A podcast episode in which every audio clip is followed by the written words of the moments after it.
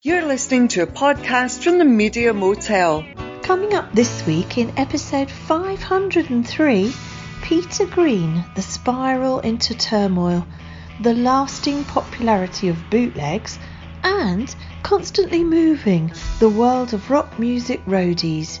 That's all coming up after Fleetwood Mac and the Green Manalishi with the two prong crown.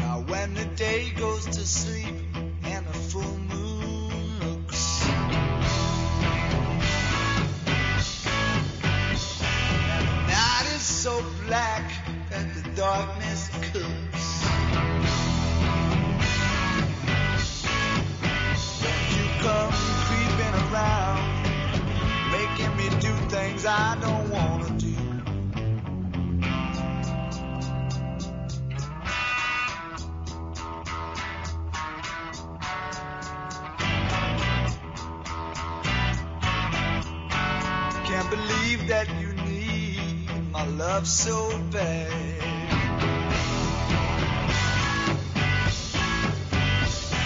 Club's sneaking around, trying to drive me mad.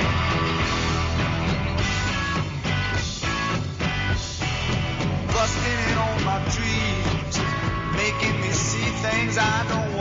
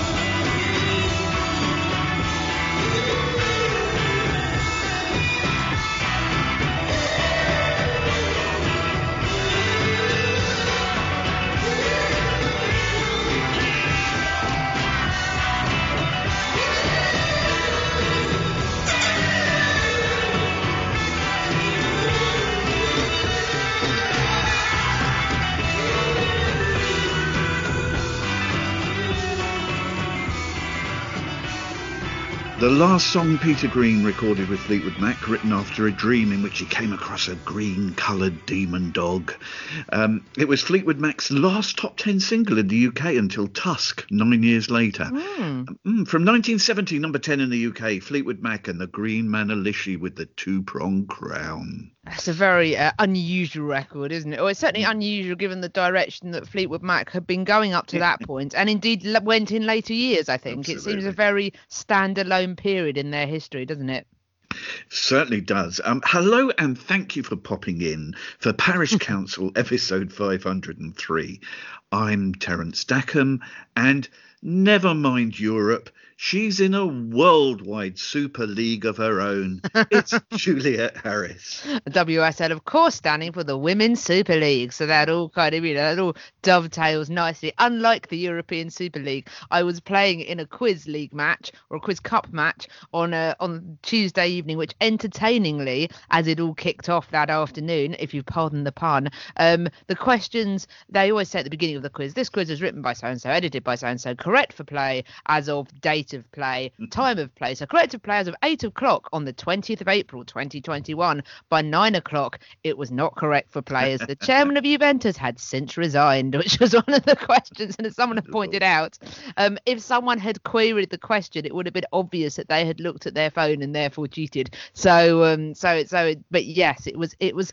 That was an What adventure, wasn't it? I Mm, know what a, what an absolute fiasco. It, it you know, it, it's it, it came, it went. R.I.P. Super League. You are with the Angels now.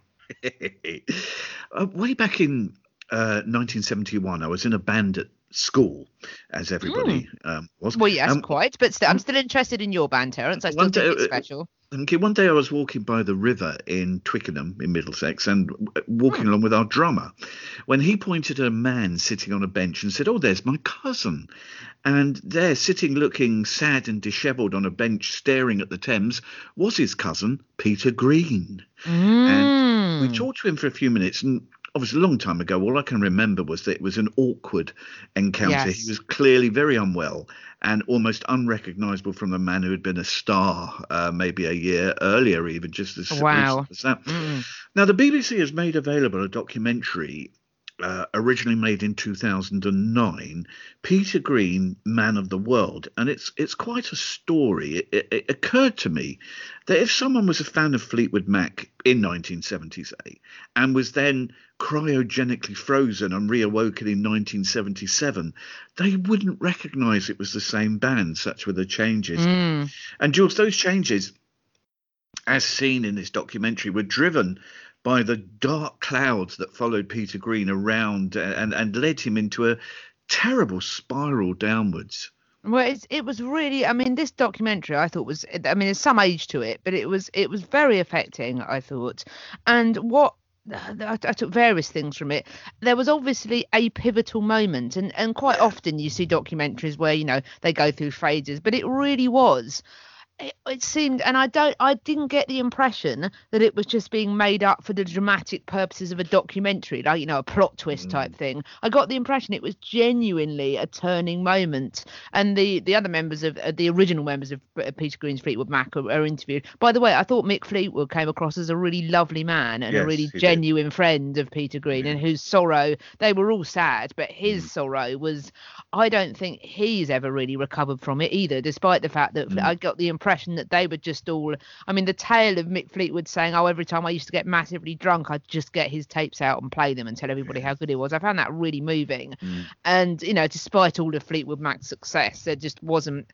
You know, they haven't quite got over what had happened to Peter Green. And the tale, I would recommend that anybody watches this documentary. I don't think it's a huge spoiler alert to say that everything No. went really very wrong for Peter Yeah, Green. I think absolutely. that's probably pretty widely known. But it talks about the that night in Munich when I think they're on That's tour. the pivotal and moment. isn't Yes, and and and uh, two fans, and I put I use that very loosely, kind of grab Peter Green and Danny Kirwan and and and take them to a sort of uh, some kind of weird art happening or something somewhere. It involves a beautiful woman, as these downfall stories always seem to, and they take acid and have some trip. And something fun. I mean, they said that the same thing probably happened to Danny Kirwan as well. They they seem pretty sure that the two of them were both really quite mentally ill, uh, pretty much the same moment almost. And so they feel that that you know the, the people in the band talking felt that you know that whatever it was they'd taken changed them fundamentally forever. And it was an incredibly affecting and sad tale really at the fact that although uh, the, the- the only counterpoint i could think of watching it, there was only a little. I mean, I got the impression that his bandmates genuinely cared about him, genuinely rated his talent, and were genuinely devastated by what had happened, and you know, upset that he kind of left them and and you know went on. It's not like he went on to do a lot. He went on to have a really difficult and and and sad life. And to be honest, having watched this, part of me was surprised that he only passed away last year. Really, I mm-hmm. mean, I, I mm-hmm. couldn't quite believe what had happened. But there was a small element of me and Noel Gallagher was interviewed and was quite interesting, but it, was interesting. It was him from Oasis that were always criticised for being quite traditionalist. There was a small element of when they were complaining about, uh, particularly the record you played at the beginning and how you know his playing had changed. There was a little bit to me just a little bit of an element of oh well he's just doing weird stuff now it must be the drugs that's doing weird st- you know that he's doing mm. this weird music there seemed to be a little bit of resistance to wanting to grow music although i might just be blaming noel gallagher for that i don't know but there was a little element of you know uh, of maybe a slight resentment that he was wanting to change musical direction. But I think a lot of, but I, I think that was a small element, but most of it was just the fact that they were just all, they'd lost their friend, they'd lost their, you know, their band leader, they'd lost their inspiration. And he was, you know, genuinely one of the best guitar players ever. And, and, and the idea, and it's always the same, isn't it? These kind of weird Svengali figures, these weird hangers on, you know, that, that put their, it's like they, they almost, uh, the bandmates, so they almost, they was almost sort of singled him out. They knew exactly who they wanted. And I remember tales of um, I'm not putting Fleetwood Mac on the same level of fame as Elastica, but I think there seems to be a common thread that. I remember reading tales of Elastica, who was sort of one of the 90s big tips bands, who were incredibly tight and incredibly sort of you know destined, you know, very talented, destined for great things. And Donna Matthews, one of the two main songwriters, the other being Justine Frischmann. That you read tales of how Elastica descended into sort of heroin hell essentially, and and that's what completely undid them. And there was people talked about uh, Donna Matthews as being a very she was sort of rock and roll in the sense she was genuinely talented and a genuine kind of person that was open to things and was very charismatic as a result of which she drew people to her and the problem is is that people like that they might draw genuine people but they might also draw a lot of ungenuine hmm. people mm. who want to tap into someone else's talent and someone else's energy but not necessarily in a good way they want to take something from you rather than give something to you and I get the impression impression that Peter Green, who I don't think it's fair to blame these people entirely. All they did was was you know sort of find a fault line that was probably already there. It was mm. just so I don't think it's entirely fair to go. Well, if it hadn't been for these people, he'd have been all right if you're that ill mentally, then something else would have triggered it. I, am not, you know, it's, it's, mm. it's difficult. It, there was, and I think there was a little element of, oh, this beautiful woman. There was a bit of male resentment, I think. I, the fact that so much was made of her, mm. I found that a little bit frustrating, I must admit. But it was a, a, a very affecting documentary and a, and a very sad one. And I'm sorry uh, one of the people said, and I, I can't remember which member it was, but he put it perfectly when he said, "I'm sorry that that he things for him and I thought he was going to say went wrong, and he said turned out as they did. And I thought that was a really neat way of putting it that showed respect for how he wanted to live his life, but equally acknowledged that it wasn't great, really. It was very affecting. I thought it was a very splendid uh, documentary. Uh, uh, one thing I t- took from it was that Peter Green didn't ever seem to want to be a celebrity. He just wanted no. to be, I suppose, celebrated maybe for his music. Yes. Um, but yeah, this film was fascinating. The BBC had contributions from all the key people, as you say, yeah. John McVie, Jeremy Spencer, Mick Fleetwood. Mick Fleetwood, by the way, in a fetching purple cap and pink shirt. He looked very uh, good. I thought. I would usually laugh at people dressed like that, but I thought that it, you know, he hmm. pulled it off. I think. It, it, reminded me of Rhoda Morgenstern in New York in the mid 1970s. anyway, there was a consensus that um, everything began to change for Peter Green when they became so su- suddenly became pop stars yes. really as a result of the success. The explosion was not helpful Albatross. to him, I think. Yeah. No, I mean that reached number one in the UK late in 1968, and Peter Green immediately seemed to be hit with a severe case of imposter syndrome, including mm. wanting the band to give all their money away. And but the, one thing I thought was quite curious was that even after that, uh, for the next couple of years, from 1968 to 70, the music still sounded great for the next couple of years. He yes, still had this wonderful sort of casual throwaway voice, and of course, fantastic guitar playing. Yes. But yeah, just that the, the catalyst Mm. of the massive downturn. That night in Munich, where he was given, as you say, some psychedelic substance that had a completely disastrous effect on him, um, from which he ever barely recovered. And Mm. it is. It, I, I was just thinking when you were talking about Elastica there, and it, it just struck me. Um, I mean, well, of course, you know, he lost himself and spent years either homeless or in psychiatric hospitals.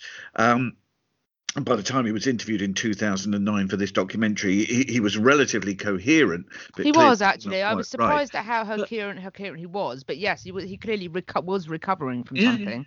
But um, wonder what it is uh, that drives people who become famous, but seemingly mainly in in the world um, to to sort of generalise in the world of pop or rock music, to turn to heroin and LSD and really heavy drugs. You know, if you become famous as a classical musician, Mm. as a film star, as a theatrical star, as a writer, an actor, it doesn't seem to happen anywhere near as much. Does it? I wonder what it is. No, ma- um, yeah, that that's a really good question. I think I'm just trying to think about why that might be. Maybe because you don't get screaming fans at classical music concerts, do you? Really, it's a very different genre. You might get screaming fans as an actor. You quite often hear of, and I'm uh, Daniel Radcliffe. I think has talked about how he's had problems with alcohol previously. The, the Harry Potter actor, and I went. I was dragged along by a friend thousands of years ago to a Harry Potter premiere, and I think I might have talked about this before. And um, and he, you know, I remember seeing these 15, 16 year old kids as they then were walking along the red carpet. And all these kids just screaming at them, and I remember thinking, God, that you know, how do you stay sane as a young person during that? So, so I can understand there is some level of, of sort of you know, adultery. I don't, uh, sorry, uh, not adultery. I mean, um, you know, sort of alcohol abuse, that sort of thing. But I can, I can, like you say, it's the particular strength of the drugs. Maybe it's just that pop and rock music involves more obvious expression of excitement from the fans around it that you get the kind of energy taken from that. And of course one you and i think it's a charlie charlie watts from the rolling stones saying once that traveling playing in a rock and roll band is five uh, 25 years of being in a rock and roll band is five years of playing and 20 years of sitting around. And maybe it's it's such an extreme life i think particularly if you're in a low, you know, sort of a successful rock band, because it, it is literally 60 or naught, isn't it, in terms of how Yes. quickly you're traveling. You've either got people, you know, g- giving you this huge adrenaline buzz, but when you're playing on stage and a half, screaming fans, and particularly playing sort of energetic music, and then you've got to come off that high and you've got you know hours of going home on a bus or sitting in dressing rooms or just coming down off that high and and eh, maybe you know pop and rock stars are trying either to recreate that high or in the case of of using heroin to find a way of evening things out to find a way of of, of you know sort of trying to manage yourself into a state where highs and lows you're not having to deal with the the the, the difference between highs and lows because everything is just one great big sort of flat thing. I don't know but maybe it's that i'm not sure but it's it's it's interesting you say about the britpop link and i've just thought of another britpop link. Um louise wener from sleeper's book i think it's called different for girls. It's been it's been i think i read it as different for girls but it's also been published under the name just for one day i think. But it's her memoir of being in sleeper. It published about 10 or 15 years ago i think. It's very good. But she talks about their early years of struggling to get off the ground. And one of the band um works whose day job they're all trying to you know hold down jobs and trying to get it to go somewhere. And one of them works as a sort of a a, a manager a sort of a night manager type person in this hostel and he talks about you know the residents there and one of them is peter green in Good this Lord. kind of slightly chaotic kind of um uh, you know it's it's, portrayed as a slightly chaotic there are some people there with, you know with drink problems and he's there doing the night shifts. And she she says that he talks about you know peter green is there and they receive royalty checks for him and they sit there yellowing in the drawer of the night hostel Wow. and you just think wow exactly so Yeah. so and that this would have been late 80s early 90s i think so Yeah. so so yeah it's weird isn't it and, and Mm. maybe that so it's interesting the Britpop. I just find the Britpop link, particularly Noel Gallagher on that documentary, it's really interesting. I think that the, the link through, but um, yeah, like you say, it's it's it's it's the managing the highs and lows. There seems to be more highs and lows to manage in the world of rock and pop music than they do anywhere else. Maybe because it's so uh, who knows what world we're moving into now. I know we say this all the time at the moment, but maybe because so much of it particularly sort of you know previously but particularly now before the before the door shut on everything last year uh, touring was the only way to make money so so maybe that was you know maybe the the performance becomes very key so the emotions and the highs and lows around that are more pronounced than you know if you're going on a book tour or something like Mm, that I guess so, so. I guess so. Um, I, I having read um, a biography of Syd Barrett last year as well, I saw an awful lot of parallels um, Mm. Yes. with Peter Green. This um, this documentary was originally um, made in 2009. It was re-released last year in 2020 after the death of Peter Green. Mm, Peter Green, Man of the World. It's available to watch for free on the BBC iPlayer until September 2021. Coming right up, the re-emergence of unofficial recordings. Bootlegs are back. Mm. Uh, that's right after Bat for Lashes. We walked arm in arm, but I didn't feel his touch. The desire I'd first tried to hide, that tingling inside, was gone.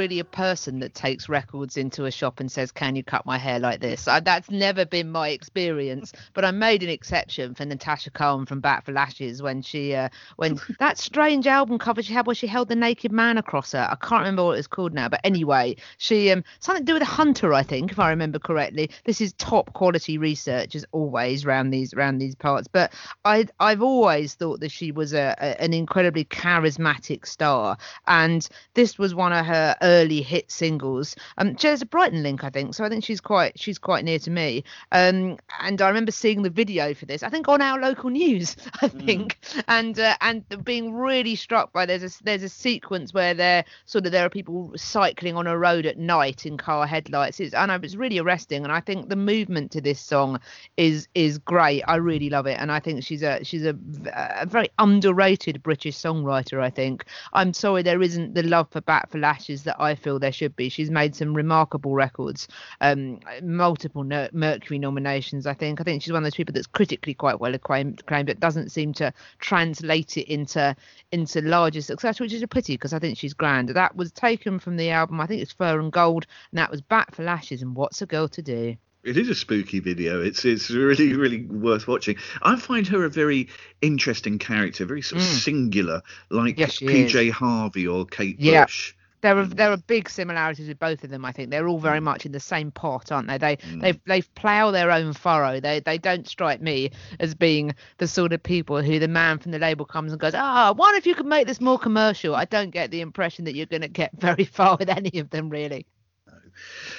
Um, bootleg records in the glory days of vinyl in the 1970s, they, they were uh, for fans an exciting Hmm. addition to go along with the official records. Uh, mainly, it was the global superstars in the 70s Hmm. that found themselves most widely bootlegged The Beatles, of course, the Stones, and especially Bob Dylan with the bootleg album Great White Wonder in its plain white sleeve, a must for Dylan fans around the world. In the 1970s, you could pick up bootlegs, certainly in London, where I was, at almost any record shop. And as an aside, I've always found it quite odd that Richard Branson has always denied that his first Virgin Records uh, shops didn't ever sell bootleg records. And I've seen him get quite irate about this. When I remember going into his first store in Oxford Street in 1971, where they were all very openly on sale. And this week checking that uh, my memory wasn't playing tricks i did some some searching and on on youtube there's a splendid bbc news report from 1971 all about bootlegs and there inconveniently for richard branson is an assistant at virgin records in oxford street openly discussing the bootlegs they have on sale including displayed on the wall next to him the led zeppelin bootleg live on blueberry hill. Um jules bootlegs died away um with first file sharing on the internet where these recordings can be sold or shared digitally. Then streaming services now like Spotify, where artists now tend to release all these recordings officially to cut off the demand for bootlegs. But I think you've been looking uh, into uh, the fact that there's a bootleg rebirth. There does seem to be, but as, sort of like the circle of life, as with the vinyl rebirth, seems to have followed with it the bootleg rebirth. So I'm glad that the circle is kind of turning again in a in a similar way. Um, I I own some bootlegs. Uh, interestingly, you can't buy them on Discogs anymore. So Discogs is is whenever someone says to me what is this, I suspect that a lot of our listeners might well know what Discogs is. So apologies if I'm si- the police I, uh, I was going to say, I was going to say, yep. Go- you can collect all those. in. You can collect all those tapes whilst you're here. Um, no, I um, I uh, I used to live in fear that someone would turn up at our house when I was six and find our packing case full of tapes that my parents had taped off their colleagues at work. But um, I um, you've, you've thrown me off the scent now, Terence. so what was. I saying? But yes, no, it- uh, you- you're right to it. You're right to put the fear of God into me. Thank you for that. But um, yeah, I um, I. I, I do I you know I, I I'm a, a fan of bootlegs. I think they're they're they're an interesting thing, aren't they? They are they are a sort of a a, a, a, pool of stuff that you can't get hold of by the means, and that's the the attraction of bootlegs. Discogs have pulled them. That was it. If I had to describe to people what Discogs was, I say it's a bit like um it's a bit like record collector magazine and ebay combined. It's like wikipedia and ebay for records in that it's a source in which you can look up records and see when they were released and see you know sort of personnel details. So it's like an encyclopedia but you can also then click on what ones are for sale and you can value your records through it and then sell and buy through discogs as well. You can't get bootlegs on them anymore. They've just Right, taken them off which i suspect is a copyright thing which is a real pain because there's stuff i really wanted. And you can still see them on the website you just can't buy or sell them which is And very are they? Are, sorry to interrupt again, Jules, but are they vinyl, CD, or yes digital? vinyl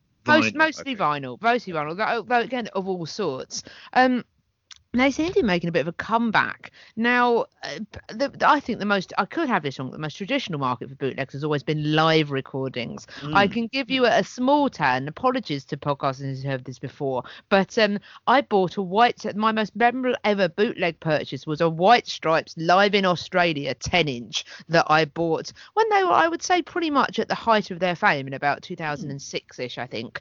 And I had a job interview in Brighton as a 21 year old, and I I you know sort of got there very very early. The interview wasn't until three, and I got there at like eleven. Hmm. and so I was looking around town, and I went to Wax Factor. Other record shops are available, but Wax Factor is a particularly good one in Brighton that sold a lot of vinyl. This was long before vinyl really made a comeback. It was still mm. selling tapes at that point. When they got rid of all their tapes, I bought Talking Heads and REM albums to 20p on tape. I mean, they just literally could not get get them off the shelves quick enough. And they had lots of vinyl there. I remember looking around and saying to, and finding this this this bootleg, and because I'd never seen it before, and to be fair, I've never seen it since. I I thought, oh, you know, I'd like to buy this, but what if someone else buys it? So I said to the nice man behind the counter, oh, would you would you mind putting this by for me, and I'll come back for it later. I've got a job interview. I'll come back later. And he went, yeah, that's fine. I said, I don't think I said that in an interview. I said, I've got to go somewhere, but I'll be back. And of course, I was wearing my suit and my coat for my job interview because it was, you know, in the solicitor's office and all that kind of stuff. Went off and had the interview for a job that I didn't get, and then I came back and uh, had a look round the shop picked up a few things I wanted to buy because I didn't want to go into this interview with a big bag full of things. So I so I picked up these things, went to the counter, and before I could even say, excuse me, I've got a wife, the guy just looked just looked past me and grabbed this 10 inch. And when I looked at him slightly quizzically, he just said, we don't get many smartly dressed young women in here. And uh, every every time I pick that record up off the show, I always see that man, that middle aged man, going, "We don't get very many smartly dressed women." I was not their core market No. at that point. So bootlegs are an interesting one, in that there's an argument. You know, are they ripping off the artist? Should the artist not be not be uh, not be sort of benefiting this? But equally, sometimes they weren't terribly well recorded. Sometimes they're slightly shonky live recordings. Um, bootleg records, I think it's worth remembering, are not to be confused with counterfeit records, which are exact duplicates of hmm. previously re- released recordings, which are meant to trick people into paying more for authentic music. I've been caught by that before on eBay with a PJ Harvey album on CD, and I'm still cross about it. I hmm. paid ten pounds for what I thought was an alternative sleeve, and when it turned up, it was the same CD with a different picture that someone had printed out. I didn't complain. Life is short, but you know, it was it was only a tenner, but it was still it hmm. was still to use my current word jour, it was sure it was still incrossening. But anyway, um, uh, Bob Dylan's Great White Wonder LP, famous bootlegging in the '60s, but they've started to make a comeback. Um, I- think on the basis, and this is an interesting quote here from Tim uh, Friedman, who's the owner of Culture Clash Records in Toledo. He said, First, we thought the vinyl resurgence was entirely based on old white men and their nostalgia, Friedman said. But our youngest generations know everything to be instantly accessible at the swipe of their thumb. So they're truly putting the highest value of ownership on, on, on ownership of something physical if it speaks to them. So this is the idea that you want something to complete your set. You want something that's unique. So actually appeals to people who don't particularly want to buy younger people who might, who don't want to buy you know rumors again particularly but they might want to buy fleetwood mac live in wherever in mm-hmm. you know in whatever year if it's something that someone else hasn't got. They want something physical. Well look at our non-fungible tokens that we talked about the other week. People want something. If Yeah. it's not if it's not similar and it and it's not a mass market thing particularly.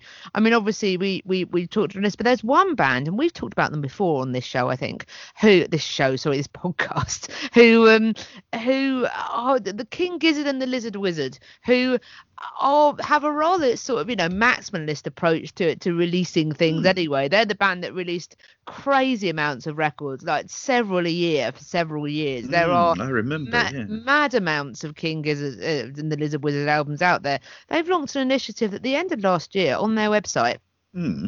Which is a bootleg. Pro- they've got a bootlegger section of their official website um, where they've uploaded master files for nine full-length albums, including live Wow. and demo recordings, a new rarities album called Teenage Gizzard, and their 2017 free download album Polygondwanaland.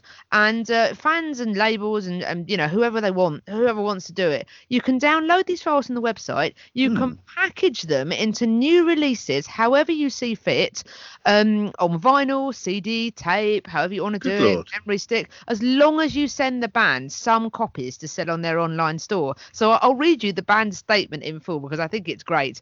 Yo, indie labels, bootleggers, Fans, weirdos, we've got a deal for you, the page says. If anyone wants to release his albums, you're free to do so. Below, you'll find links to audio master files and cover art. Feel free to get creative with it if you like, it's yours. The only deal is you've got to send us some of them to sell on gizzverse.com. What great name for website. Whatever you feel is a fair trade is cool with us. Ideas, double LPs, 7 inches, remix, reimagined covered up, bizarre looking wax, live box show, uh, show sets, uh, or tapes, or keep it simple. That's totally okay. It's anyone keen to do this. And then they put holy and a word I cannot say on a podcast. Thanks everyone who hit us up with their plan for bootleg records already. We'll write everyone back ASAP. And they basically said, um, send us copies to sell, whatever you feel is a fair trade for the use of your tunes. And I think this is a very fly way of doing this, I think, because what it's basically doing is it's giving fans ownership of their back catalogue and saying, you can make a mixtape, you can make your own unique version of this, just give us a few to sell. And in a way, the ones that are the best done, the ones that, that, that you think are the most, you know, sort of the most appealing, is almost like market forces at work, isn't it? The ones that are the most appealing are the ones that will be the most popular, and the band gets a slice of it as well. But it gives people a chance to express themselves. So in a way, is this the perfect way of getting the balance right between giving fans what they want and giving fans something unique, yet not having it rip off the artist? I think it's a very shrewd move. I hadn't heard of anything like that before. That is a v- very uh, interesting Genuinely- development. and genuinely see whether it becomes more uh, Well, widespread. I think it's the most innovative band taking control of the use of its music since Radiohead's "Pay What You Like" venture. Mm, mm. I think is is is almost as seismic as that. I think. Um, I, I, I was thinking ever since uh, YouTube removed their 15 minute limit on uploads, and that was way back. I think it was all good, good 10 years ago. Their site has been something of a haven for promotion of bootlegs, and it's a really uh, um, almost amusing, really, because it's a kind of whack a mole thing. Because no sooner do they take unofficial recordings down than somebody else puts them back up again. But talking Mm. about your, your your vinyl, as, as you just were, there was something rather delicious about buying bootleg albums in the 1970s. They were really popular in the punk era. I've got several Slits, Jam, and particularly Clash bootlegs, and they were so exciting to have at the time. As you know, obviously way before the internet and instant information, they were wonderful bonus items to be able to play and often they were actually back then they were often rather good quality recordings so usually the vinyl was really heavyweight and Mm, yeah, I mean, I think it's what they call 180 gram now. If Mm. anything, bootlegs again were more innovative than the than the original kind of processing, wasn't it? I suppose because if you're doing it in smaller runs, I guess you can make it better quality. I suppose so. And rather like your your King Gizzard people, I know for certain that at the time in the late seventies, Joe Strummer and Mick Jones had no problems at all with these mm. bootlegs on sale. I suppose these days, with the music business having so much emphasis on the business aspect of music mm, business, mm. artists and their management are looking to control bootlegging into a more Yeah. official territory. But that, I mean, as as we said with King Gizzard, that's fair enough. It's their music. Absolutely, I do. I, I completely understand, and, and as you say. Uh, The the music business is particularly having to be more of a business because margins are so fine now, and that Yeah. seems to have been, you know, sort of the online revolution has very much sort of cause that really. So I think it's a it's a clever way uh, what they're doing here. Well, who knows if it'll catch on or not? It might not catch on, but equally in five years' time, we might be everyone might be doing this. This might be the tip of something new. I don't know, but I do like the idea of make your own thing. Me and my friends often do compilations for each other of you know make your what are your favourite songs by so and so. One particular favourite game that some of me and my friends do is make your own White album onto one CD. Mm. We do, and you know that's that's a tale as old as time, isn't it? And they're not all that different from each other. I must No. admit, there are a few songs that don't tend to get to get used very much. But no, I love the I love the idea. It's it's almost like mixtaping, and then I mean I remember when, I was much younger, I made long before I was DJing or doing radio. One of the most encouraging things I had was from my my best friend from school. I remember I sent the first mixed CD I think I ever sent from university. I remember she rang me up and said, "That is, I liked it. It's so good. You could sell that. People would buy that as a compilation." And that was weirdly at that conversation. We then ended up with the All Back to Mine series, where where which I think is now Late Night Tales, where um, Sean Rowley I think that started it or someone where they got famous bands to make a compilation of the songs they would play you if you'd gone back to theirs at the end of an evening, the songs that they thought were really good that you'd have to hear, possibly in a mm. slight state of inebriation. So, so uh, no one heard our conversation on my 3310. So I'm not saying that anybody stole my idea, but I do like the idea. I think the 18 year old me would be very excited at the thought that I could make a compilation of a band's music and other people could buy it. That you could you mm. could share it with other people. I, I'm I'm very taken with this as a concept. I, I might go and make one now. Hmm. Well, coming up next, we've got The Life of a Roadie. Is it a mm. doddle or hard graft? That's right after Paul Simon. Went to my doctor yesterday.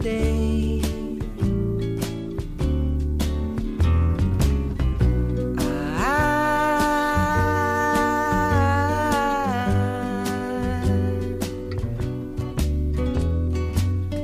She said I seem to be okay.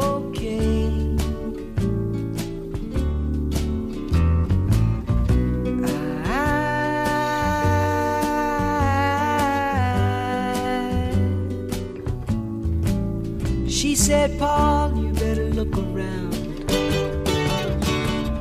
How long you think that you can run that body down? How many nights you think that you can do what you've been doing? Ooh, now we fooling. I came back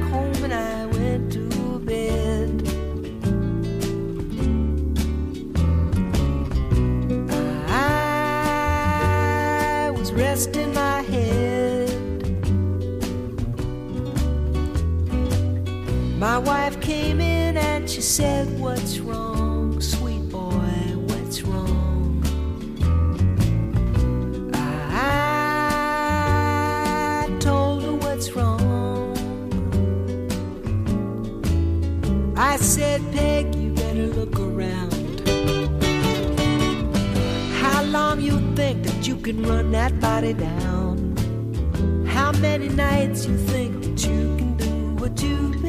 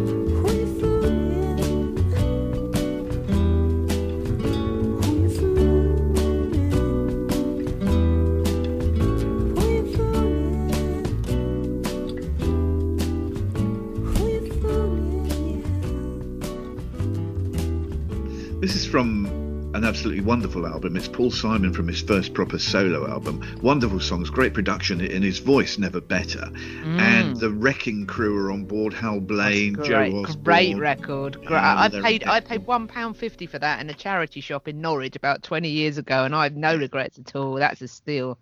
Cissy Houston is on backing vocals. So the album reached number four on Billboard, number one in the UK from 1972. Paul Simon from the album Paul Simon and Run That Body Down. Brilliant. I Couldn't couldn't agree. I, my name is Juliet Harris, and I endorse Terence Stackham's message. Uh, my most recent interaction with a roadie was not a particularly happy one. Um, Mm. We were talking about Fleetwood Mac earlier, and I was very lucky a couple of years ago to be invited backstage before they played at the O2 in London, and I saw the amazing lacy tent that Stevie Nicks has constructed backstage at all gigs for her to relax in, but. As we were being guided, yeah, she really does. Big, huge kind of gazebo thing I mean, lakes n- everywhere. nothing about this surprise. There's fairy lights in it, isn't there? Oh, the, tell. there, were, there were lights and candles, and yeah, the smell, the smell of incense pervading. Yeah, Mm, of Um, course. we were being guided back to our seats, and I, I stopped for a second to look at it in wonder. On the side of the stage, there were two great big closet-side uh, sized uh, boxes holding all of Lindsey Buckingham's guitars, and I was about twelve feet away and just looking from that distance when a passing roadie snapped at me saying, "Don't touch them!" And uh, despite having no intention of stealing Lindsey Buckingham's guitars, I did retreat off back to uh, you know where our seats were. But that roadie was probably severely stressed, possibly only 12 hours into an 18-hour Right. shift. Yes. Um, being a roadie, I don't think it's a job for you or me, Jules. No, I'm not sure I could deal with that level of stress or that level of lifting. Frankly, Oh, it's the my God. lifting that I find I find rather um rather uh, alarming to say the least. Frankly, the thought of having to get stuff from A to B. Um, uh, people think of the idea of being a roadie as sort of you know you're partying with rock stars. No, you're doing all the work that rock stars refuse to do. You're not you're not a groupie. You're not having the the fun. You carry the gear, you set it up, you've got to manage the stage, you've got to sort the sound out, sell the merchandise, drive the bus, and basically keep the show on the road. Hence why I presume it's called roadie. Um, Mm. you don't you, the roadies don't like being ro- turned used being called roadies now. It's a rather derogatory term Yes. um they prefer individual t- duties so and i think that's right actually the generic term i suppose is roadie but actually you know you might be a tour manager you might be running front of house as a sound engineer you might be the light tech you might be merchandise manager um you know it's much more sort of individual roles. The hours are insane like you say. And funny enough a, a, a friend of mine from primary school who's currently running a pub near to me which is a very nice pub indeed. Do please go to the prince albert if you're in the greater hastings area. It's excellent. Um it, it was meant to be their sort of sideline from his job as a tour manager for Mm. big bands, including Primal Scream, I think is probably the one that Mm. most people have heard of. And uh, he's a very lovely chap, as is his wife. They're very nice people. And the original plan was they were going to sort of run it as a kind of they they weren't even that sure about running it as a pub. They might have converted it into a house, and they're very glad now they didn't because, of course, when everything stopped in uh, at the beginning of 2020, they were at least still able to open the pub at points that year, whereas they they he couldn't go and be a roadie. But yeah, when he, I you know, I sometimes ask him to sort of tell me about life. And yeah, it sounds very hard work, particularly if you're at a management level, because you're having to um you're having to sort of herd cats a bit, shall we say, at times as well. And uh, the, the more high-profile bands are, the the the, the harder, the, the more cats there are to herd, and the more herding you have to do. Um, uh, this the, the, um, Meg McRae, who's quoted in this article on MentalFloss.com, not a website I was that familiar with, but anyway, um, Meg McRae is a production coordinator, and this is big stuff. So she's been on tour with uh, Bon Jovi and the Eagles, so big acts, you'd say, world famous acts. Typical day for her starts with a 6 a.m. bus pickup, Oh. after which she will then set up a temporary production office at the venue, which I assume is in a shed or some sort of porter cabin or something not terribly great, I suspect. Mm. She spends all day basically pro- solving problems. So presumably, I suspect that all of those bands not might not all be in the place you want them at the time you want them. So she's trying to deal with that. Books flights, hotels. You've got to make sure as well as a manager that everybody else in your crew is all right, is looking after themselves, has eaten, is doing what they should be doing, that sort of thing. Her day finishes about 1.30 or 2 a.m. So so her days Oh, are basically man. 20 hour days they're not in the big unless you're working for an A plus performer. Most of your uh, of your roadies and uh, you know most of your crew are you know you might be sleeping on the floor of a shared hotel room you might be sleeping in the van you know you you, you won't be sleeping anywhere glamorous There's, privacy is not really going to be your thing. Um, uh, one of the members of Telekinesis says you wouldn't believe how insanely messy a van can get after a six-week tour of the country. I think I can believe that actually. Um, you know, every surface has stuff on it. Um, having said that, you know, roadies will, will why do they do it? Because they love music so much they don't want to work in any other field. And and you know i can understand you're you know you're the closest that you can be to to you know if particularly if you're touring with a band you like you get to see them night after night don't you? Up close you get to see mm. sound checks you get access to these people that you wouldn't get otherwise. So so i can totally understand why it's why it's appealing good luck trying to uh, trying to keep your personal life in, in in any kind of order. And i think it's it's very telling that roadies tend to be younger partly because of the physical demands and also because you're less likely to have a family. I think i think it's really hard. I think it's actually i mean my friend that is his tour manager said that it's been really nice for him to spend time at home with his wife and their their young their, their young uns because he said you know actually this part of it's been really nice. Although it's been a worry of how they're going to kind of cope it's been you know it's been great to have that time which he otherwise wouldn't get. He's about my age you know? His family are, his family are not are not old you know? They're, they're it's it's the sort of it, it's the it's the golden time when your kids are young. So so it's um it's you know it, it's I, I can imagine that being a roadie is incredibly stressful and just a physically demand it's just draining isn't it? And i can imagine mm. if you're if you're working with egos then it must be really frustrating to want to set things up and have you know people falling about and god knows what. But having said that if you are a music fan it probably is one of the best jobs you can do without actually having to bother to learn the guitar i think because you get to you get to just be up close with bands. So yeah not a job i think i would be cut out to do but i can certainly see the pleasure in it. When I was young and working in the music business, I was always rather in awe of roadies. I think Mm, it, I I think it was a really tough life, even Oh, more so in the seventies yes, and eighties, when essentially everything had to be drug, um, drugged. it probably did have to be drugged. Um, to be, yes that's a freudian slip yeah, it was, was was it was dragged off all trucks um, Yeah. manually. Um, and there were no hydraulic lifts in the 70s and 80s, and then everything loaded back up again.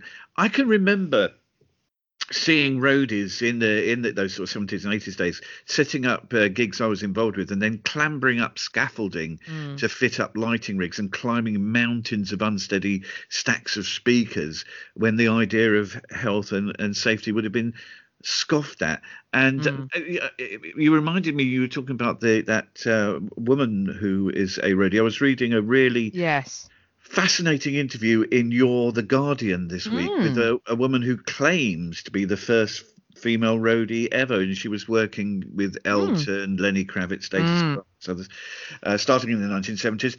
And it's, it's particularly interesting when she was talking about the, the substantial levels of stress road crews suffer, and I doubt Oh, that's gosh, changed yes.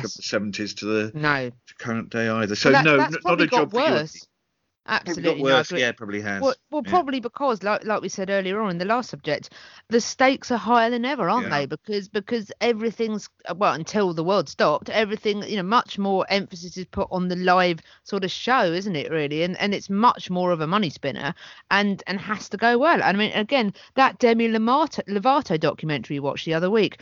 I mean, all of that stuff, all those big shows, Yeah. that's got like clockwork, don't they? And that must be you know that must be incredibly draining and incredibly stressful and incredibly pressured because you are if you're working at a top level with people like her and gaga and madonna you're in the biggest business in the world aren't you? And whilst that might be more glamorous than working in high level city trading or insurance the the level of pressure is probably not dissimilar in terms of you know pass or fail. And, and if and if it isn't a success then your job's probably on the line and try not making any mistakes in, in hour 19 of a 20 hour day you know Well, it- quite absolutely. It's and particularly when when like that tour manager woman, when your job is so wildly varied, and probably when you're having to deal with people who aren't in it. You know, if a Mm. band's played a show and they come off. You might not, you know, you, they might not be the easiest people to deal with at that day, hour nineteen or twenty of your days. So, so yeah, it's a hats off to the to the uh, to the road crews everywhere.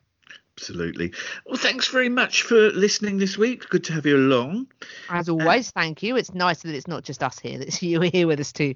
and uh, jules um assuming You're not applying for the manager's job at Tottenham Hotspur. I was going to say they have approached me, but I'm not that interested. oh, so you'll be free to appear on the radio this week then. Thankfully, yes, I will be. I'll be doing a show this week. I will be. Um, I will be doing smooth sailing. That's the thing I do. Smooth sailing 49, which I can't quite believe, from 7 to 9 p.m.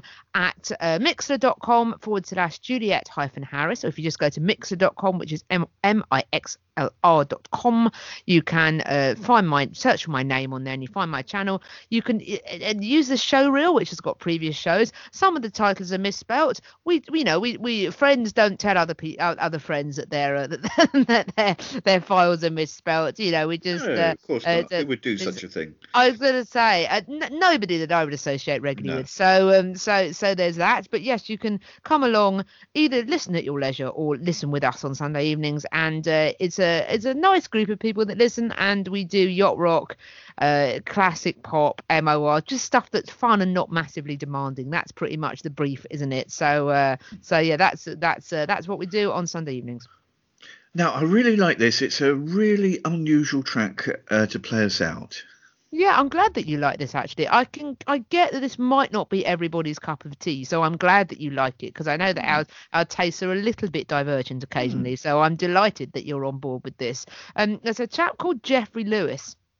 Who's played under various different aliases, various different bands. I had the pleasure of seeing him about five years ago, I think, 2016, when um, he played with his band Los Bolts um, at the then functioning venue of the Observer Building in Hastings as part of a birthday weekend, which involved f- uh, three different gigs and four different outings, I think. So it was it was pretty wild, and we got to see him play, and it was brilliant. I I wasn't that familiar with them, but my friend Tim insisted that we go because he said we would really enjoy it, and it was absolutely brilliant. I loved it, and I particularly enjoyed this song. Um, it's it's a it's a very strange tale. It goes to some slightly bizarre places, which I thought was in was in keeping with our Peter Green documentary and, the, and the general sort of uh, general thing this week. I, d- I did a quiz earlier this week where um you had to work out the real name of Bonnie Prince Billy, and uh, it, it was it was the what what we sort of placed links these people, and of course the answer is Oldham because it's Will Oldham, um, and this is a strange tale of Jeffrey Lewis bumping into who is seen to be his idol Will Oldham when he's trying to record an album, and it becomes a sort of meditation on you know, how long do you keep going as a semi successful artist before you realize you're not going to be completely successful and pack it in? And it goes into a very strange is it a dream? Is it not a dream? But I, I, I just love the way that it's it's relentless. It just doesn't, it's just battering these words at you. I saw him do this live. He didn't, he didn't have it written down. He didn't have an auto cue or anything. He just, he just, you know, sort of battered us into submission with this, this endless tale. And uh, I, I just love this. I think it's, like you say, it's so unusual. And I get that this might, you know, this might drive, if you, if you don't like lo-fi things, this will probably drive you up the wall. I really like it. This is, uh, this is Jeffrey Lewis. And I think this is just recorded as Jeffrey Lewis. And uh, this is Williamsburg Will Oldham Horror. Today I went to Major Matt's to remaster my old album, and on the L train in the morning, I was pretty sure I saw Will Oldham. He was wearing the same sunglasses he had on stage at the Bowery Ballroom. Had he come to walk among the Williamsburgers of his kingdom, and like the burghers of Calais, will a sacrifice be demanded to offer up our dreams and beg for mercy empty-handed, and hapless in our hipness, crowded five to an apartment, relegate our dreams to hobbies and deny our disappointment, cause the Stones in 65 want total satisfaction, kid. But the Stones in 69 see grace in just getting what you need. But if that's a victory, then I'd hate to see what I'd look like defeated. Cause I know there are those who walk among us who seem to get their dreams unimpeded. Like today when I went to Major Matt's to remaster my old album. On the L train in the morning, I was totally sure I saw Will Oldham. He was wearing the same big sunglasses he had on stage at the Bowery Ballroom. Had he come to walk among the Williamsburgers of his kingdom? And you might say, now there's a guy who seems to have the world laid out before him. Or you might say he's just a rich kid or a fascist or a charlatan. But either way you say it, if you look at indie rock culture, you really can't ignore him. And even if at first dismissive, after some listens, you'll enjoy him. I was thinking this on the L train, intent on bursting my own bubble. How long should an artist struggle before it isn't worth the hassle?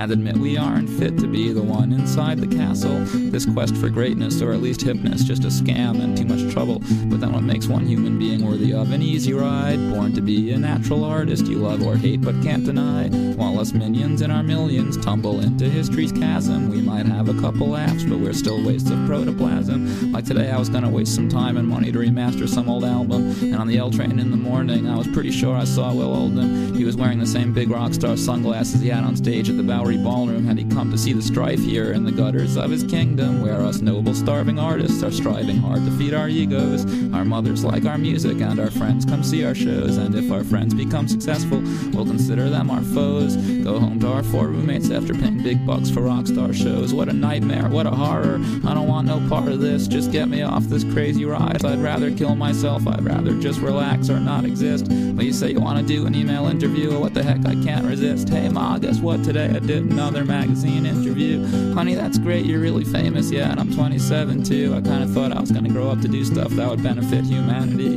But it's getting harder to tell if this artist's life is even benefiting me. Cause today I was gonna waste some time and money to remaster some dumb old album, and right there, crowded on the L train, I was totally sure I saw Will Oldham. He was wearing the same big rock star sunglasses he had on stage at the Bowery Ballroom, and since I was feeling in need of answers, I just went right up and asked him. I said, Will, Bonnie, Prince, Palace, whatever, what do you think about it? Is it worth being an artist or an indie rock star, or are you better off without it? Cause you know, maybe the world would be better if we were all just on creative drones. No dead childhood dreams to haunt us, a decent job, a decent home. We have some extra time, we could do real things to promote peace. Become scientists or history teachers or uncorrupt police at least. So come on, Will, you gotta tell me. I grabbed and shook him by the arm. The L train was leaving Bedford with 10,000 white 20 somethings crowded on. He opened his mouth to speak, but it was lost in the rumbling of the wheels. We were thrown together in a corner, and I yelled, Tell me, man, for real. You're living comfortably, I assume, even if you're not quite a household name. You've reached a certain high level of success and critical acclaim. And the L train got to First Avenue, and a bunch of people piled out. I was staring into his sunglasses, and I was really freaking out. I said, Bill, Steamboat Willie, Bonnie Prince of all this shit. You're like the king of a certain genre, but even you must wanna quit. Like if you hear a record by Bob Dylan or Neil Young or whatever, you must start thinking, yeah, folks like me, but I won't really be that good ever. And then the thing is, I'm sure even Bob Dylan himself too probably stays up some nights wishing he was as good as Allen Ginsberg or Camus, and he starts saying, dude, I'm such a faker, I'm just a clown who entertains. And these fools who pay for my crap just have pathetic, puny brains. And then Camus wished he was Milton too, or whatever, you know what I'm saying. So, Will, will you be straight with me now? It's just us two on this train. Cause I was gonna spend some time and money today to remaster some dumb old album, and I saw you here on the L train, and I was like, hey, is that Will Oldham? You must at least have some perspective, cause it's like living in this town. I get so confused and wound up and uptight, and I just don't know up from down. And then the L train got to the last stop, and the subway was deserted. There was a long moment of silence, and I let go of his shirt, and I started to think that maybe I'd made some kind of big mistake, and I tried to walk out onto the platform, but by then it was too late. His sunglasses seemed to grow darker, and still he hadn't even spoke. He just came right up there behind me and put his hands around my throat, and threw me down onto the concrete and kicked my face in with his boot, and dragged me down onto the train track and tied my hands back with his coat. And I was happily slipping out of consciousness as he was happily slipping down my jeans, and he was bitch slapping me and humping me, and I slipped off into a dream. So it might have just been a delusion, but I thought I heard him say something like, then he climbed back up and ran away. So I lay there in the darkness on the train track, cold and broken. The hours passed, and I thought, well, maybe I won't remaster that old album. And then I started thinking, well, maybe it really even hadn't been Will Oldham, even though he did hold my arms just like Will sings in A Sucker's Evening. But whether it was him or wasn't, I could forget the words he'd spoken. I know it sounds really bad and sexist, it's a dumb analogy, but at that moment on the train tracks, it made a lot of sense to me. Maybe it's just some kind of natural divide, like two types of mental gender that's gone on in all societies in one form or another. Some folks they're born to conquer, maybe I would if I could, but as everyone knows in time, you're the ones who can really put out something good.